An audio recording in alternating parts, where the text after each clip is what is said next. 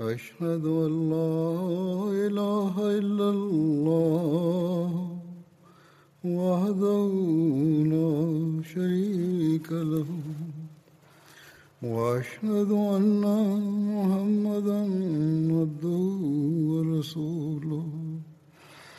أما بعد فأعوذ بالله من الشيطان الرجيم. بسم الله الرحمن الرحيم. الحمد لله رب العالمين. الرحمن الرحيم. مالك يوم الدين. إياك نعبد وإياك نستعين. اهدنا الصراط المستقيم. صراط الذين أنعمت عليهم. غير المغضوب عليهم. ولا الضالين هو الذي بعث في الأميين. رسول منهم يتلو عليهم آياته ويزكيهم ويعلمهم الكتاب والحكمة. وإن كانوا من قبل لفي ضلال مبين۔ وہی ہے جس نے امی لوگوں میں، انہی میں سے ایک عظیم رسول مبوس کیا۔ وہ ان پر اس کی آیات کی تلاوت کرتا ہے اور انہیں پاک کرتا ہے اور انہیں کتاب کی اور حکمت کی تعلیم دیتا ہے، جبکہ اس سے پہلے وہ یقیناً کھلی کھلی گمراہی میں تھے۔ وآخرين منهم لما يلحقوا بهم وهو العزيز الحكيم yeye ndiye aliyemwinua mtume katika watu wasiojua kusoma atokaye miongoni mwao anawasomea aya zake na kuwatakasa na kuwafunza kitabu na hikima na ingawa hapo kabla kwa hakika walikuwa katika upotevu dhahiri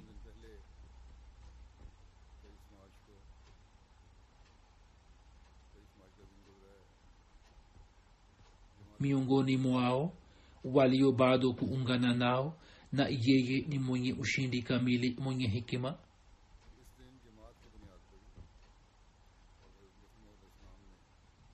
siku mbili tatu kabla imepita siku ya machi ishirini na tatu. Katika jumuiya ya ahmadia siku hii hukumbukwa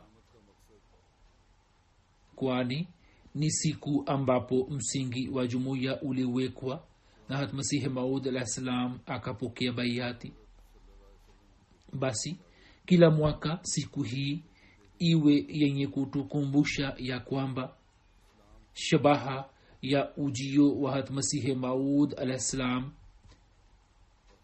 sawa na bishara za qurani tukufu na sawa na bishara za mtume mtukufu salallahu alaihi waalihi wasallam ni kuijadidisha dini na kustawisha mafundisho ya kweli ya islam duniani nasi tunaojidai kuingia katika baiati yake kwa ajili ya kutekeleza wajibu huu azimu. Kazi yetu ni kushiriki ipasavyo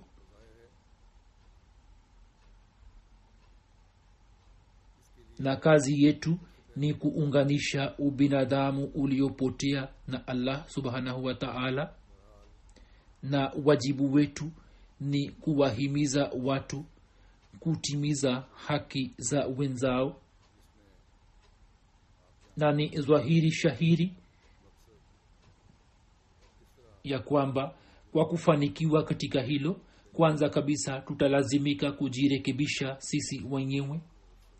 Kwa vyovyote vile muda huu nitaeleza baadhi ya maandiko ya hatmasihi maud alah yanayoangazia shabaha ya ujio wake na kusudio lake jinsi zilivyotimia bishara za qurani tukufu na za mtume salallahu alaihi wasallam ambazo zilikuwa zimetolewa kabla na zinaendelea kutimia na bishara hizo zinathibitisha ukweli wake na kisha nitazungumzia mabadiliko matukufu yatokayo katika jumuiya yake ambayo yameelezwa na masihi maud alah na mabadiliko matakatifu yaliyopatikana katika masahaba na mateso yale ambayo yaliwasibu masahaba na wanajumuia pia wanaendelea kukabiliana nayo. Basi muda wote yatupasa kukumbuka mambo hayo ili sisi kama jumuiya tuwe wenye kupata maendeleo na tusije tukaanza kurudi nyuma. Hatmasihi maud alahsalatu wassalam akimfanya mwenyezi mungu kuwa shahidi ametangaza kuhusu ujio wake na ukweli wake ambayo kwa yakini inaimarisha imani yetu.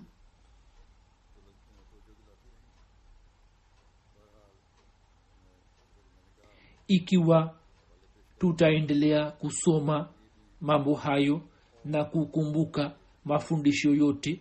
Kwa yakini mafundisho hayo yataendelea kuwa sababu kwetu kuzidi katika imani na yataendelea kutuhimiza juu ya kusudio letu. Hivyo sasa kama nisemavyo nitaeleza nukuu zake ambazo ni kwa ajili ya wanajumuiya na wasio wanajumuiya zinazowaita na zinathibitisha kwa uwazi ukweli wa madai yake kuwa masihi na mahdi. Aya nilizosoma mbele yenu hatmasihi maud alahsatu wassalam akieleza maelezo na ufafanuzi wake anasema sehemu moja kwamba maana halisi ya aya hii ni ya kuwa mungu ni yule mungu aliyemtuma mtume ambapo watu walikuwa wameshapotia kabisa. Na elimu za hikima na elimu za dini zinazowezesha nafsi za binadamu kufikia ukamilifu wake zilikuwa zimekosekana kabisa na watu walikuwa wamekumbwa na upotevu. Yaani walikuwa wamekwenda mbali na mwenyezi mungu na njia yake iliyonyoka ndipo katika muda huo mwenyezi mungu akamtuma mtume wake asiyejua kusoma wala kuindika na mtume huyo akatakasa nafsi zao na akawafundisha kitabu na hikima yaani kwa nishani na miujiza akawawezesha kufikia daraja ya imani kamili na akanawarisha mioyo yao kwa nuru ya kumtambua allah na kisha akasema lipo kundi jingine ambalo litazwihiri katika zama ya mwisho nao pia mwanzoni watakuwa katika giza na upotevu na watakuwa mbali na elimu na hikima ndipo allah atawafanya kuwa mfano wa masahaba yani kile walichoona masahaba nao pia wataonyeshwa hadi imani na yakini yao itafanana na imani na yakini ya masahaba basi hiyo ni yakini ambayo sisi tukiwa katika baiati hatmasihe maud alah ssalam tunatakiwa kuwa nayo juu ya ukweli wake. Tuwe na ile imani na yakini juu ya mwenyezi mungu na mtume salallahu alaihi wasallam na kuhusu ukweli wa islam ambayo masahaba waliyokuwa nayo moyoni mwao kama navyoendelea kueleza habari za masahaba katika hutuba zangu na mifano yao ipo mbele yetu.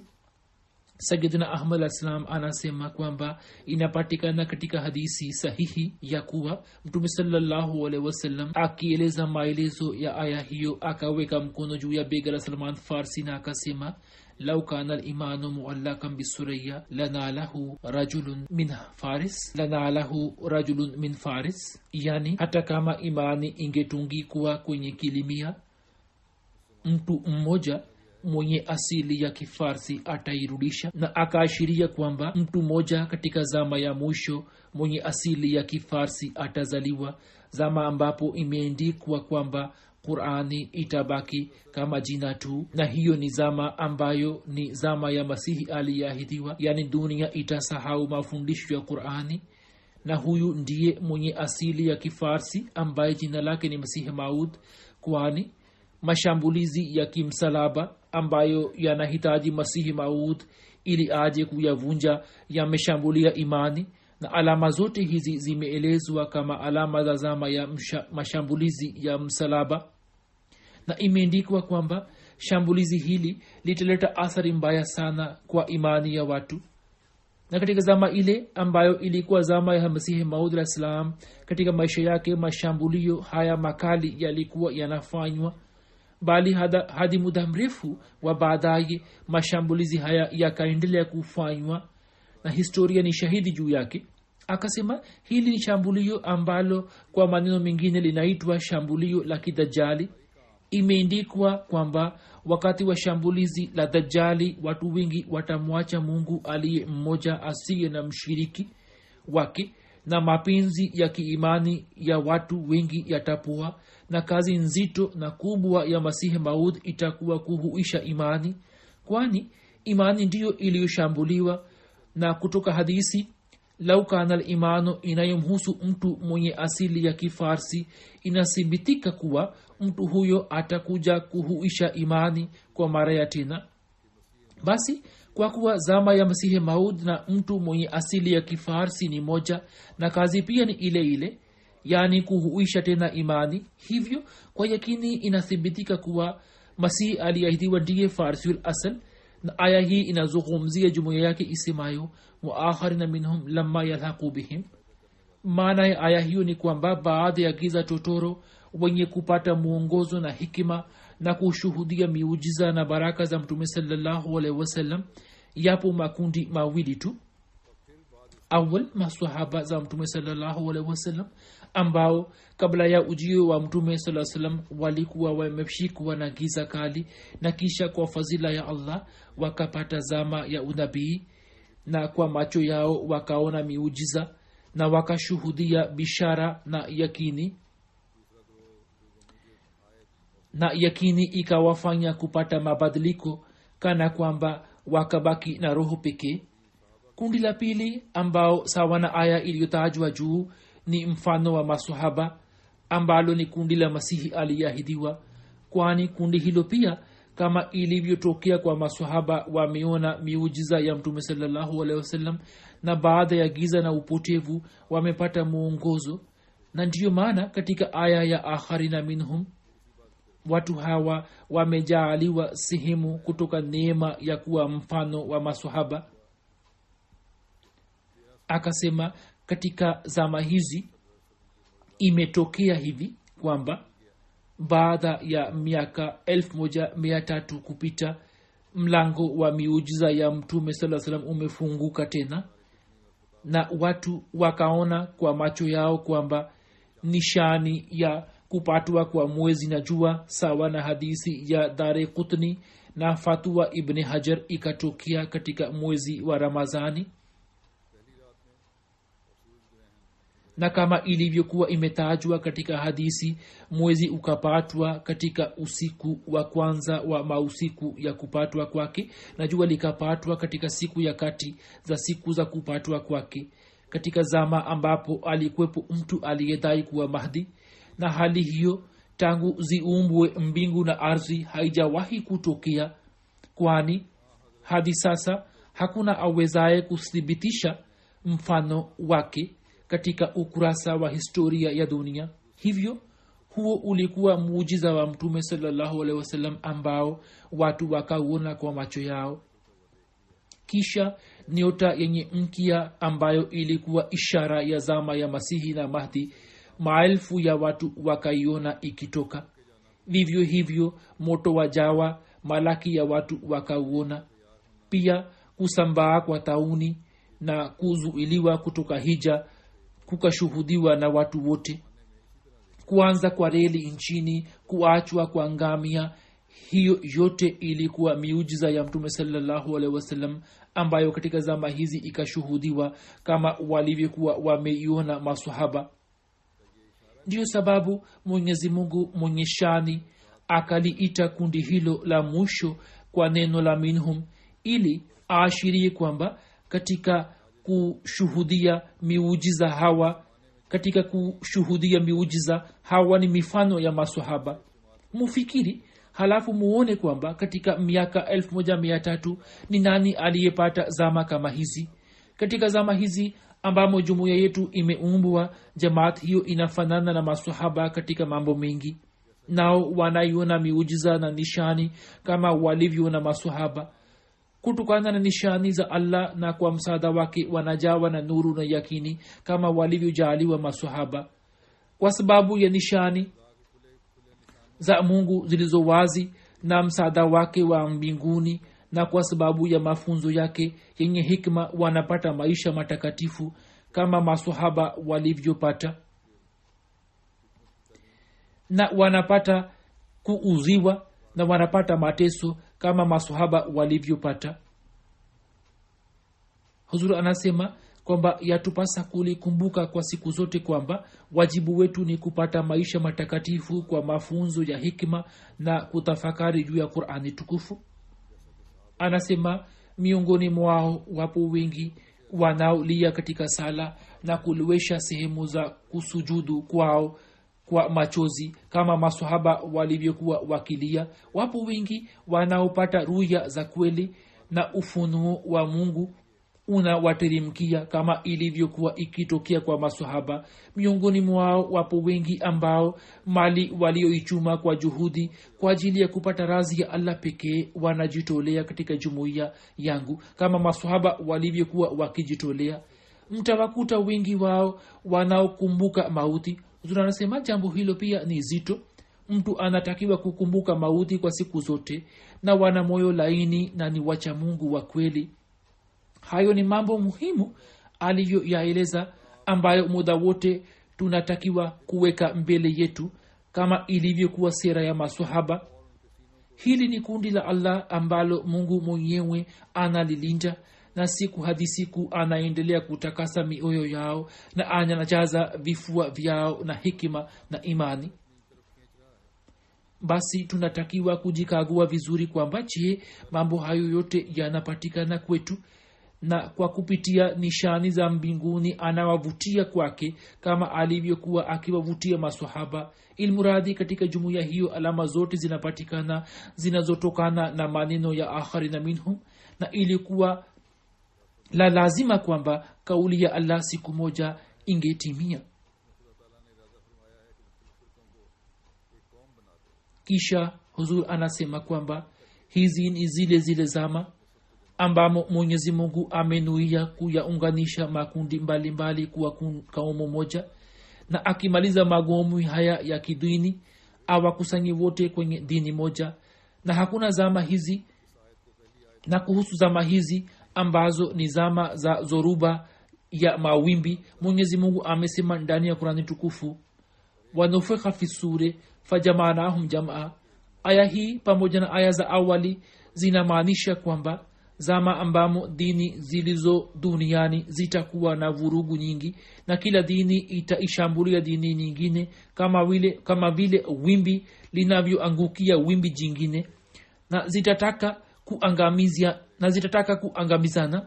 Hapo mungu wa mbingu na ardhi katika zama zile za zoruba ataanzisha jumuiya mpya kwa mikono yake bila kutumia njia za kidunia na atawakusanya humo wote wawezao na wafaao ndipo watatambua dini ni kitu gani na watapuliziwa uhai na roho ya unyofu wa kweli na watanyweshwa kikombe cha utambuzi wa mungu na ni lazima dunia isikome kuendelea mpaka bishara hii itimie iliyoelezwa na qurani tukufu miaka 13 tangu leo.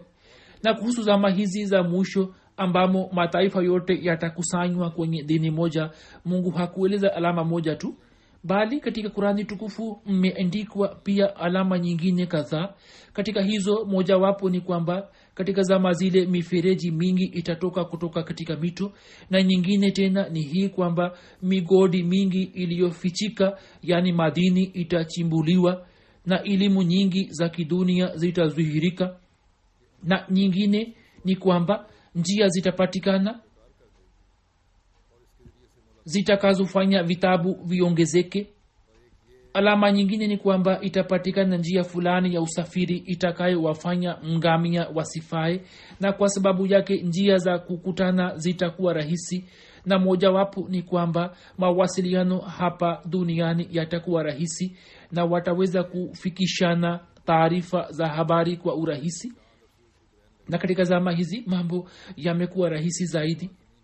Nyingine tena ni kwamba katika siku zile katika mwezi mmoja jua na mwezi vitapatwa huko mbinguni. Na nyingine ni kwamba baada ya hapo tauni kali sana itaenea ardhini hata kwamba hakuna mji wala kijiji kitakachosalia bila kuungiliwa na tauni na vifo vingi vitatokea duniani na dunia itabaki tupu.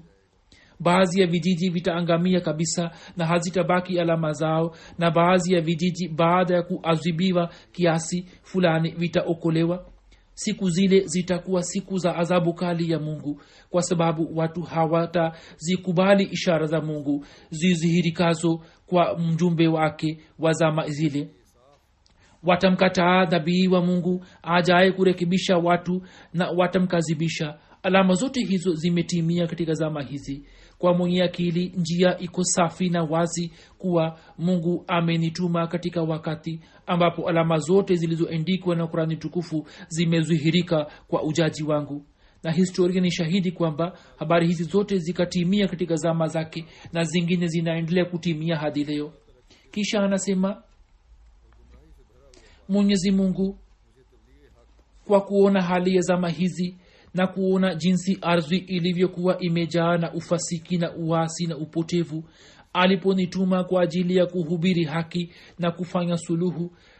Na hizi zilikuwa zama ambamo watu wa dunia wakimaliza karne ya kumi na tatu hijra walikuwa wamefikia karibu na karne ya kumi na nne. Ndipo mimi kutokana na amri yake nikaanza kuwatangazia watu wa kawaida kwa matangazo ya kimaandishi na hutuba mbalimbali kwamba mwishoni mwa karne hiyo mtu aliyekadiriwa kuja kutoka kwa allah ili kuhuisha dini ndiye mimi ili imani iliyotoweka ardhini ni isimamishe tena na kwa nguvu ya allah na kwa msaada wake ni ivutie dunia kwenye suluhu na uchamungu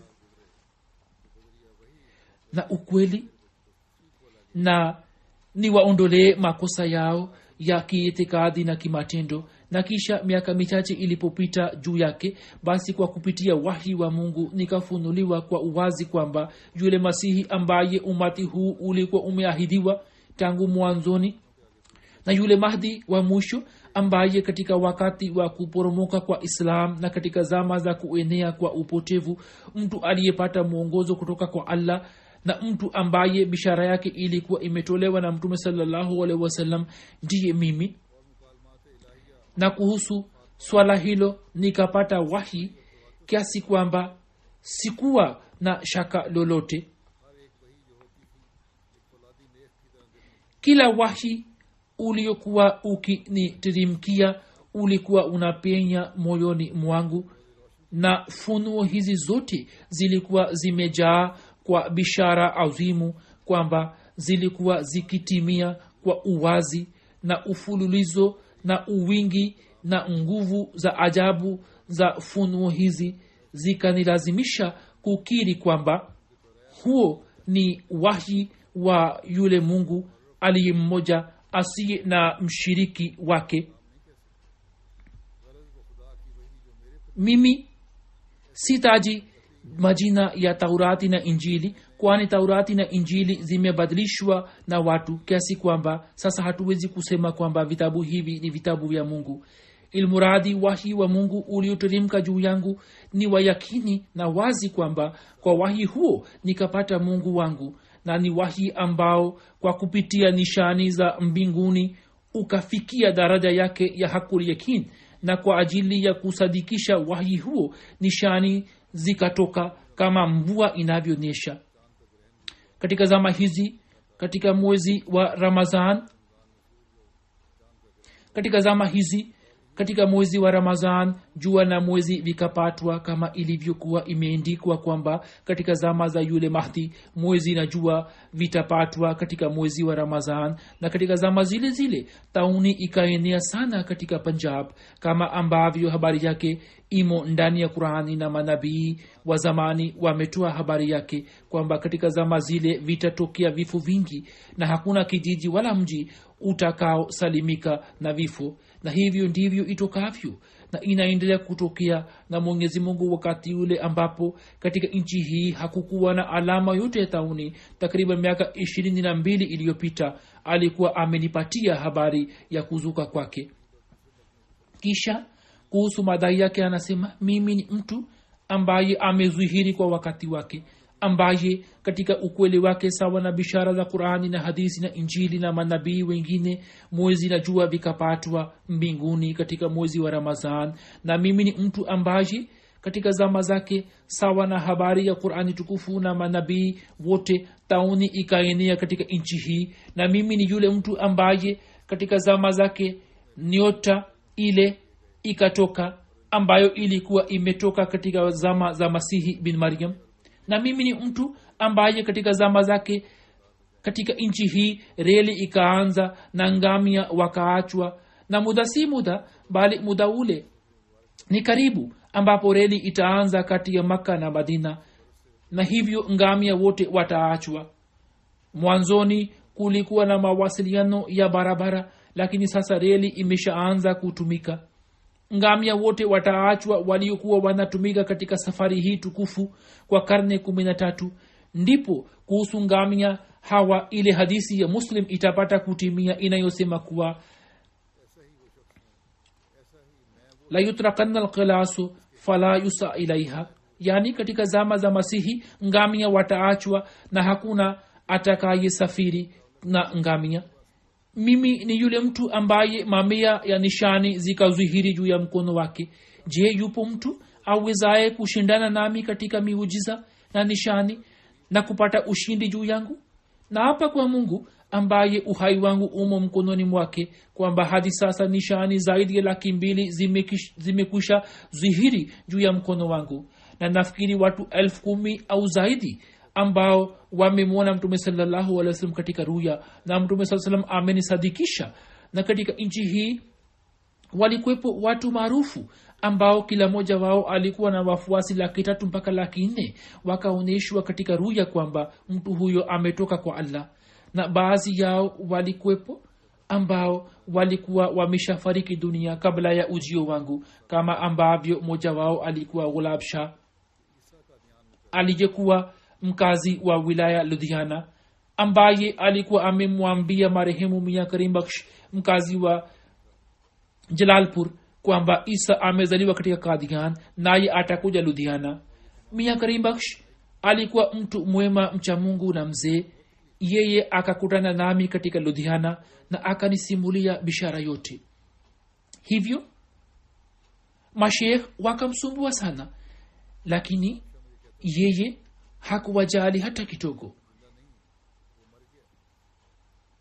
Yeye akaniambia kwamba gulab alikuwa ananiambia kuwa isa bin maryam hayuko hai yeye amekufa na hatarejea tena duniani.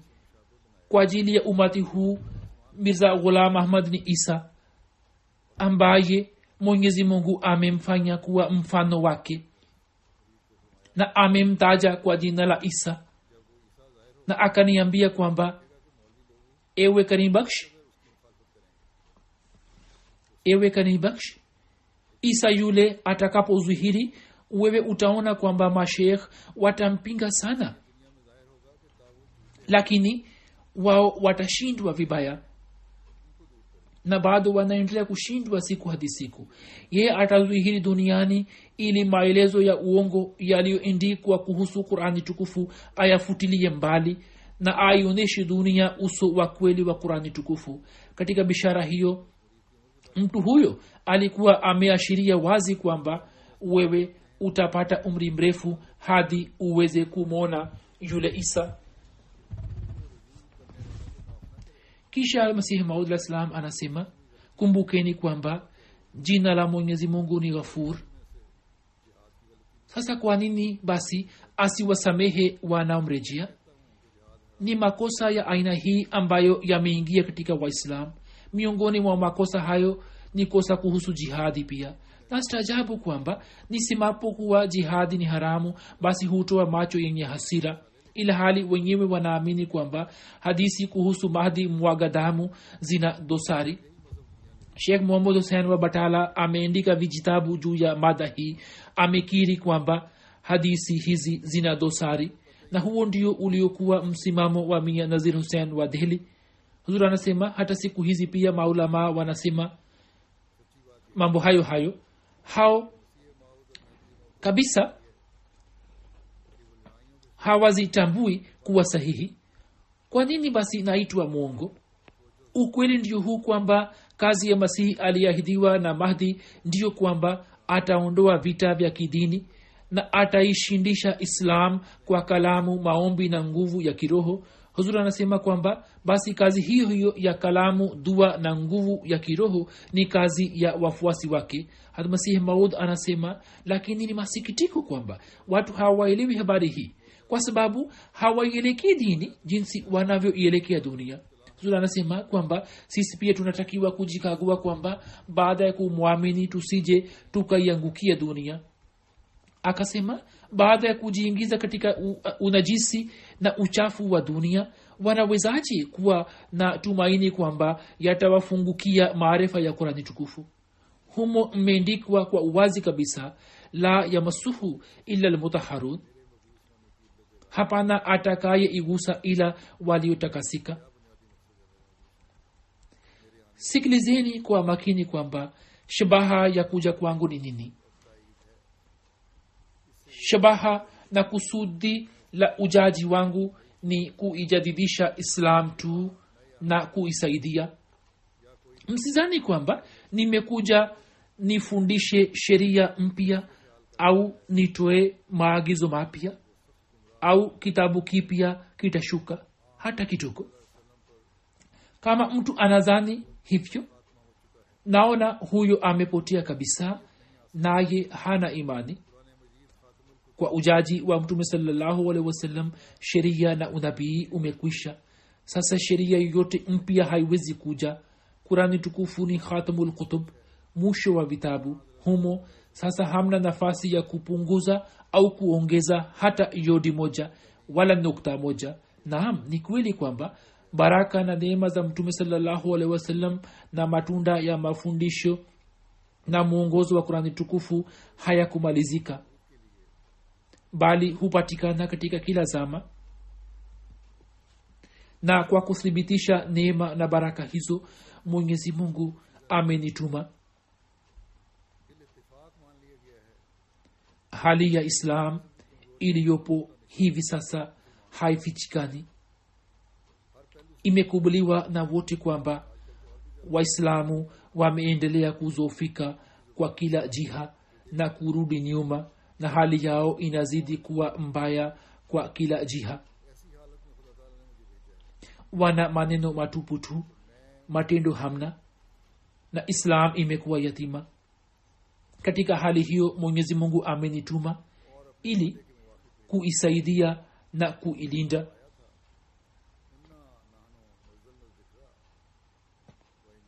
Na amenituma sawa na ahadi yake kwa sababu alikuwa amesema inna nahnu nazalna zikra wa inna lahu lahafizun. Kama si wakati huu wa kuisaidia na kuinusuru na kuilinda islam ni wakati gani mwingine tena? Sasa katika karne hii ya kumi na nne hali inakuwa ile ile iliyokuwa wakati wa vita ya badr ambayo kuhusu hali hiyo mwenyezi mungu anasema walakad nasarakumullahu bebadrin wa antum azilla.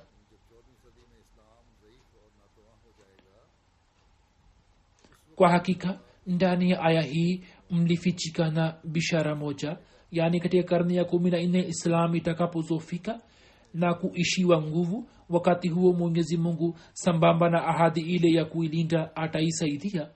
Kwa nini basi mnastaajabu kwamba yeye alinusuru islam? Kisha akieleza uadui wa wapinzani wake uliozidi yake anasema mimi si sikitiki kwamba naitwa dajal na mwongo mkubwa na ninasingiziwa. Kwani? Ilikuwa lazima nitendewe kama walivyotendewa mitume wa kabla yangu ili nami ningepata hazi ya suna ya zamani. Mimi kwa kweli sikupata sehemu ya hizo taabu na shida lakini misiba na matatizo aliyokabili kiongozi na bwana wetu mtume salallahu alaihi wasallam mfano wake haupatikani katika mnyororo wa manabii. Kwa ajili ya islam yeye alipata uzia ambao kalamu inashindwa kuuendika na ulimi kuueleza. Hii inaonyesha jinsi mtume salallahu alaihi wasallam alivyokuwa nabii mwenye shani kubwa na imara kama kusingekuwa na msaada wa mwenyezi mungu na nusura pamoja naye basi hangeweza kuvumilia shida hizo kubwa kama mlima. Kama angelikuwa nabii mwingine angelishindwa. Lakini islam aliyoieneza kwa shida na tabu ni semeche juu ya hali yake ilivyo leo. Waislamu wamefanya hali mbaya na aliyekuja hawako tayari kumwamini ambaye amekuja kujadidisha dini. Kisha anasema kwa njia ya maandiko yangu nimeeleza njia itakayoifanikisha na kuishindisha islam juu ya dini nyingine. Majarida yangu yanafika amerika na ulaya na kwa sababu ya busara ambayo mwenyezi mungu amewajaalia watu hawa wamelifahamu jambo hili. Lakini ninapomweleza muislamu njia hiyo basi povu hutoka kinywani mwake kana kwamba yu mwehu ama ataka kuua. Hazur anasema kwamba na siku hizi wanafanya hivyo kwa waahmadia ilhali fundisho la qurani tukufu ndilo hili idfa billati hiya ahsan. Shibaha ya mafundisho hayo yalikuwa ni kwamba hata kama ni adui kwa upole na wema huu ageuke kuwa rafiki na asikilize maneno haya kwa utulivu na usikivu. Ninasema kwa kuapa kwa mwenyezi mungu kwamba mimi nimetoka kwake.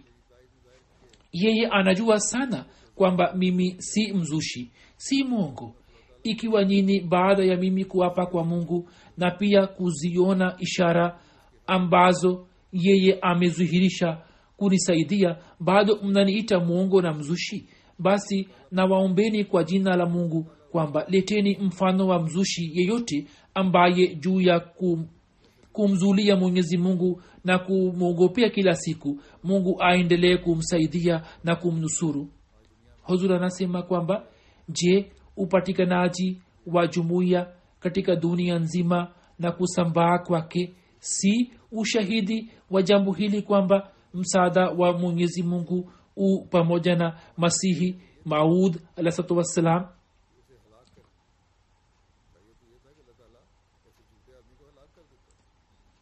Huzuri anasema kwamba ilitakiwa amwangamize. Yaani mwenyezi mungu angemwangamiza kabisa lakini hapa mambo ni kinyume chake.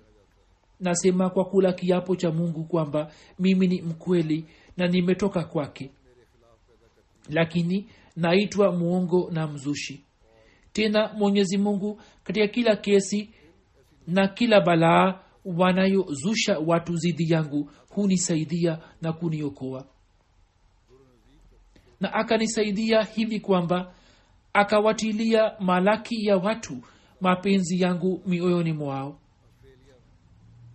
khalifatulmasih anasema kwamba wakati ule jamaat ilikuwa nchini india tu lakini sasa katika nchi za ulaya marekani afrika marekani kusini visiva australia na nchi za uharabuni wapo malaki ya watu ambao allah amewatilia mapenzi yake moyoni mwao.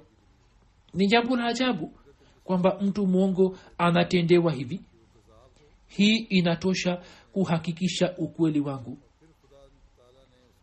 kama mkiweza kumtaja mzushi aliye mwongo na akamzulia mwenyezi mungu uongo na mwenyezi mungu akamsaidia hivyo na kumweka hai kwa muda huo na kumtimizia matamanio yake ni onyesheni basi. Kisha anasema waislamu wanatakiwa wazi thamini nuru na baraka zinazoteremka wakati huu kutoka mbinguni. Na wamshukuru mungu kwamba wamesaidiwa katika wakati unaofaa. Na mwenyezi mungu sawa na ahadi yake amewanusuru katika wakati wa msiba huu. Lakini kama hawataithamini neema hii ya mungu basi mwenyezi mungu hatawajali kitu.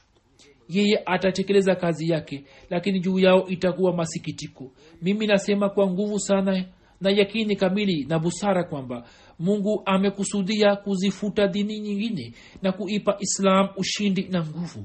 Sasa hakuna mkono wote wala nguvu inayoweza kupambana na kusudio la mungu. Yeye ni faalu lema yurid. Waislamu kumbukeni kwamba mwenyezi mungu kwa njia yangu amewapeni habari hii.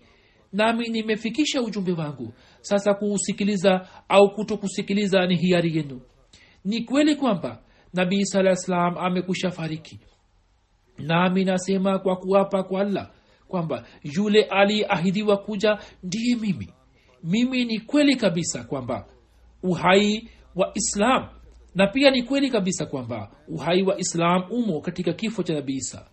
Kisha anasema mwenyezi mungu kwa kuwaonyesha wapinzani wangu wapumbavu nishani za aina aina za kila siku anaendelea kuwazalilisha nami nasema kwa kuapa kwake kwamba kama yeye alivyoongea na ibrahim kisha na ishaka na ismaili na yakubu na yusuf na musa na masihi bin maryam na baada ya wote alivyoongea na nabii salllahu alehi wasallam na akamteremshia wahi wenye nuru na uliotukuka vivyo hivyo yeye amenijalia bahati hiyo.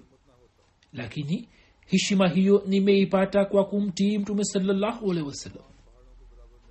Kama mimi nisingekuwa katika umati wa muhammad saa salam na nisingemtii hapo hata kama mimi ningekuwa na matendo sawa na milima yote ya dunia nisingeweza kupata heshima hiyo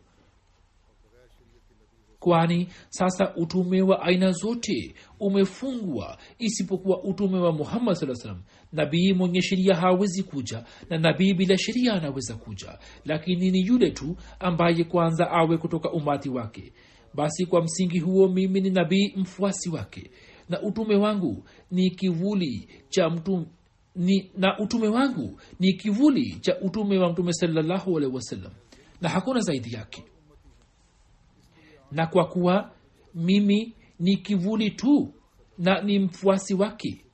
Hivyo humo hakuna jambo lililo kinyume cha shani ya mtume salallahu alaihi wasallam.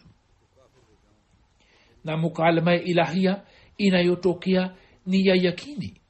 Kama nipate shaka juu yake akhira yangu iangamie na mimi niwe kafiri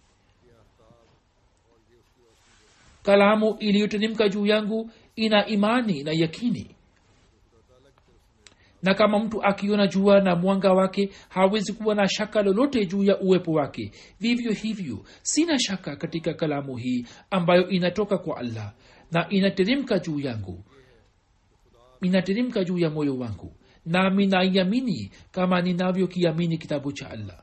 Kisha anasema kazi aliyonituma mungu kuifanya ni hii kwamba uchafuzi uliotokea katika uhusiano wa viumbe waliokuwa na mungu niuondolee mbali huo uchafuzi na kuimarisha mara nyingine uhusiano wa upendo na ikhilasi na kwa kudhihirisha ukweli nikimaliza vita vya kidini niweke msingi wa suluhu na zile kweli za kidini zilizofichikana kwa jicho la dunia nizidhihirishe na hali njema ya roho iliyokandamizwa chini ya giza za tamaa za nafsi nionyeshe mfano wake na nguvu za mungu ambazo zikiingia ndani ya binadamu zinazihirika kwa njia ya mwelekeo kwenye mungu na dua nielekee kaifa yake nieleze kafiyat yake kwa hali si kwa maneno tu.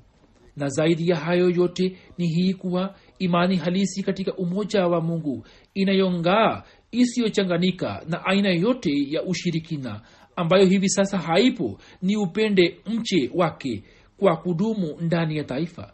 Haya yote hayatakuwa kwa nguvu yangu bali yatakuwa kwa nguvu ya yule mungu ambaye ni mungu wa mbingu na ardhi. Mimi naona kuwa mungu upande mmoja akinilea kwa mkono wake na kunifunulia wahi wake ameujalia moyo wangu jazba hii kwamba ni inuke ili kurekebisha hali za namna hii. Na upande wa pili ameandaa mioyo pia ambayo ipo tayari kuyakubali maneno yangu. Naona kuwa tangu mungu aliponituma duniani kwa amri yake kuanzia wakati ule mapinduzi makubwa yanayoendelea kutokea duniani wale watu waliokuwa wanaupenda uungu wa isa huko ulaya na marekani sasa watafiti wao wenyewe wanaendelea kujitinga na itikadi hii. Na taifa ambalo tangu mababu zao walipenda sana masanamu na miungu wengi wao sasa wamepata kuelewa kwamba sanamu si chochote si lolote.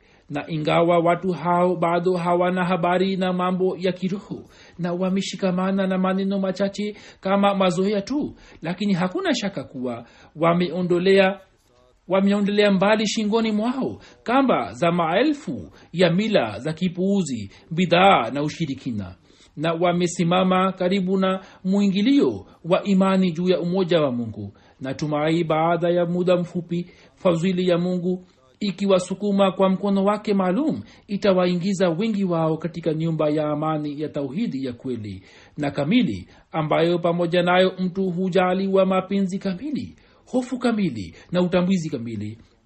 Matumaini yangu haya sio mawazo tu bali nimepata bishara hii kutokana na wahi mtakatifu wa mungu. Hikma ya mungu imefanya kazi hii nchini humo ili ayaunganishe mataifa mbalimbali mbali haraka sana kuwa taifa moja na alete siku ya suluhu na amani. Kila moja anaipata harufu nzuri ya hewa hii kuwa mataifa haya yote mbalimbali mbali, siku moja yatakuwa taifa moja.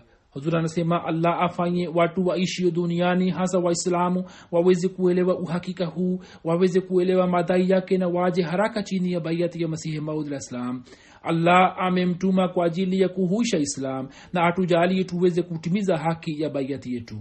Napenda kusema tena kwamba wanajumuia wa pakistan na aljazair wakumbukwe katika maombi huko hali inaendelea kubadilika na hatuwezi kusema kwamba wamepata amani. Kila kukicha tukio jipya huwa linatokea nchini pakistan. Aljazair pia nchini aljazair pia baadhi ya viongozi wa serikali inaonekana kwamba nia yao si njema. Wanataka kufungua tena kesi. Mwenyezi mungu amhifadhi kila mwanajumuiya kote kote duniani. Lakini wanajumuiya pia wanapaswa kujikita zaidi kwamba wainame zaidi mbele ya mwenyezi mungu wawe wenye kutimiza haki za ibada na wawe wenye kutimiza haki za waja wake wawe wenye kuboresha hali zao na waweze kujenga uhusiano makhsus na mwenyezi mungu. Mwenyezi mungu atujalie sote amin. Alhamdulillah الحمد لله نحمده ونستعينه ونستغفره ونؤمن به ونتوكل عليه ونعوذ بالله من شرور أنفسنا ومن سيئات أعمالنا. من يهده الله فلا مضل له ومن يضلل فلا هادي له. ونشهد أن لا إله إلا الله. ونشهد أن محمدا عبده ورسوله. عباد الله رحمكم الله. إن الله يأمر بالعدل واللسان وإيتاء ذي القربى وينهى عن الفحشاء والمنكر والبغي يعظكم لعلكم تذكرون. واذكروا الله يذكركم وادعوه يستجب لكم ولذكر الله أكبر.